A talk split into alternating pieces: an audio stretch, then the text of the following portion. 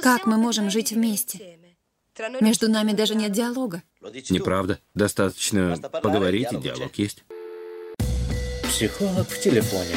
Подкаст об отношениях с Сергеем Подлесным вами Сергей Подлесный и подкаст «Психолог в телефоне». Сегодня мы с вами поговорим, почему женщины, девочки, девушки часто выбирают плохих парней, с которыми ну, жить становится просто невыносимо в какой-то момент. И второй вопрос, который отсюда вытекает, почему даже поняв, что с этим мужчиной ей плохо, она наступает на эти грабли снова и снова. Ну что, поехали? Поехали. Для начала стоит пояснить, что же такое плохой парень кто этот, какими характеристиками обладает этот мужчина. Скорее, это мужчина, от которого непонятно чего ждать. Мужчина с проблемами, в кавычках загадочный. Склонность к алкоголю, склонность к азартным играм, к чрезмерному увлечению девушками, предательству и нередко к насилию. Бьет, значит, любит. Помните, да? Ну что с этим не так? Уверен, что любая женщина, перечислив подобные характеристики и включив логику и сознание, скажет, что ну нет, мне такой мужчина не нужен. А в реальности происходит все наоборот. Подсознательно она ищет встреч именно с такими, ее привлекают именно такие, и в итоге в отношения она вступает именно с такими мужчинами. Причем не один раз говоря при этом, ну вот так получается, вот мне попадаются только такие. Одна из причин – это эмоциональные качели. Со стабильным партнером все достаточно ясно. Мы либо нравимся друг другу и хотим быть вместе, или не нравимся, поэтому расходимся. Все понятно, просто, и для некоторых скучно. С непонятными все иначе. Он то приходит, то уходит, то звонит, то не звонит, то пропадает на месяц и не отвечает на смс, то признается в любви. От таких эмоциональных качелей у э, женщины действительно может возникнуть привязанность. Все происходит из-за путаницы понятий. Часто женщина воспринимает вот эти эмоции, вот эти эмоциональные качели как любовь особенно если в ее жизни, в ее детстве не было примера той нормальной любви, тех здоровых отношений, которые приносят только радость, и партнеры в них не страдают. Слегка заезженное выражение «низкая самооценка» тоже является причиной того, что женщина остается в подобных нездоровых отношениях. Представьте фразу вот такого плохиша, который говорит «ты никчемная, у тебя ничего не получится, и я запросто найду тысячу таких, как ты. Я с тобой из-за того, что мне жалко тебя. И при этом мужчина может постоянно указывать на недостатки женщины, вызывать чувство вины, критиковать ее. Для описания подобного поведения есть такой термин газлайтинг. Ну, а знаете, если человеку ежедневно говорить, что он глупый, через какое-то время он в это поверит просто. Большое значение также имеют убеждения насчет мужчин глубинные убеждения, которых нет на поверхности, но человек убежден в том, что это правда высшей инстанции. Такие убеждения, что, например, я никого себе больше не найду, я никому не нужна, мужчин мало и нужно успеть найти хоть какого-то, да, притащить к себе домой.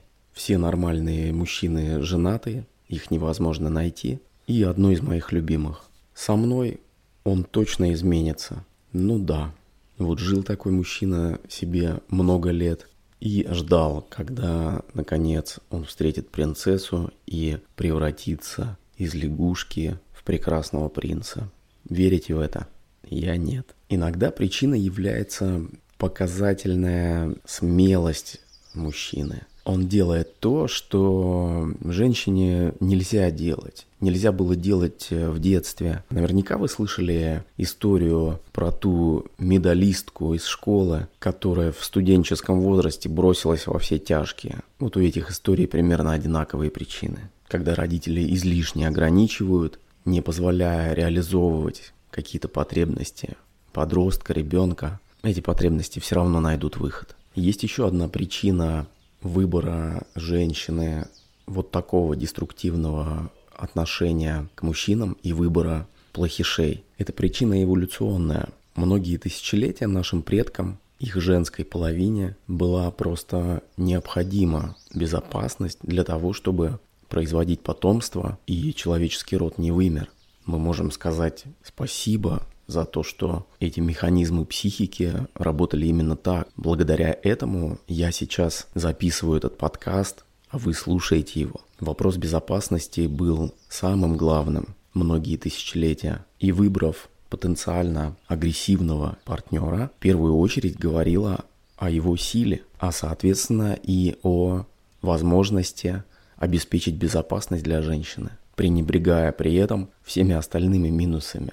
Да, ну то, что может врезать, может дать в глаз, это не беда. Главное то, что он может дать в глаз еще и злодеям, которые могут причинить больший вред. Времена меняются, последние столетия они меняются невероятно быстро, а генетические установки, в том числе устройство нашей психики, не способно так быстро измениться. Это нельзя назвать инстинктами, более того, считается, что у людей как таковых инстинктов нет, но есть генетически заложенные нашими предками установки, к которым мы в процессе взросления очень легко прибегаем и быстро учимся вот этому в современном мире деструктивному поведению, которое когда-то могло нас спасти. И в этой последней мысли есть ответ на вопрос, почему женщина наступает на эти грабли снова и снова. Да потому что эти нейронные связи настолько крепки, что однажды осознав, что с этим мужчиной ей плохо, и она достойна счастья с другим человеком, этого недостаточно. Для того, чтобы полноценно произошло переосмысление этих негативных убеждений, нужно пораспутывать эти клубки, посмотреть, где они находятся, что за этим стоит, какое убеждение, какую выгоду получает женщина, продолжая воспроизводить вот это поведение и выбирая плохих парней. Часто недостаточно просто понимать, что нужен достойный и надежный мужчина. Но все это понимают. Спросите любую женщину, вряд ли кто-то скажет, что да, я люблю алкоголиков и хочу жить только с ними. Тем не менее, на подсознательном уровне они продолжают выбирать этих самых алкоголиков. Можно ли с этим что-то делать? Конечно, можно. Современная психология вышла на такой уровень, который позволяет менять подобные установки, даже не прибегая к какому-то длительному курсу терапии, благодаря науке, научным исследованиям, в нейробиологии в том числе, становится понятно, как устроены эти механизмы и где искать эти запутанные клубки для того, чтобы распутать их и перестроить поведение из негативного в позитивное, из деструктивного в конструктивное. Друзья, пишите комментарии, задавайте вопросы, переходите по ссылке, записывайтесь на бесплатные консультации. С вами был Сергей Подлесный и подкаст «Психолог в телефоне». До встречи! «Психолог в телефоне» – подкаст об отношениях с Сергеем Подлесным.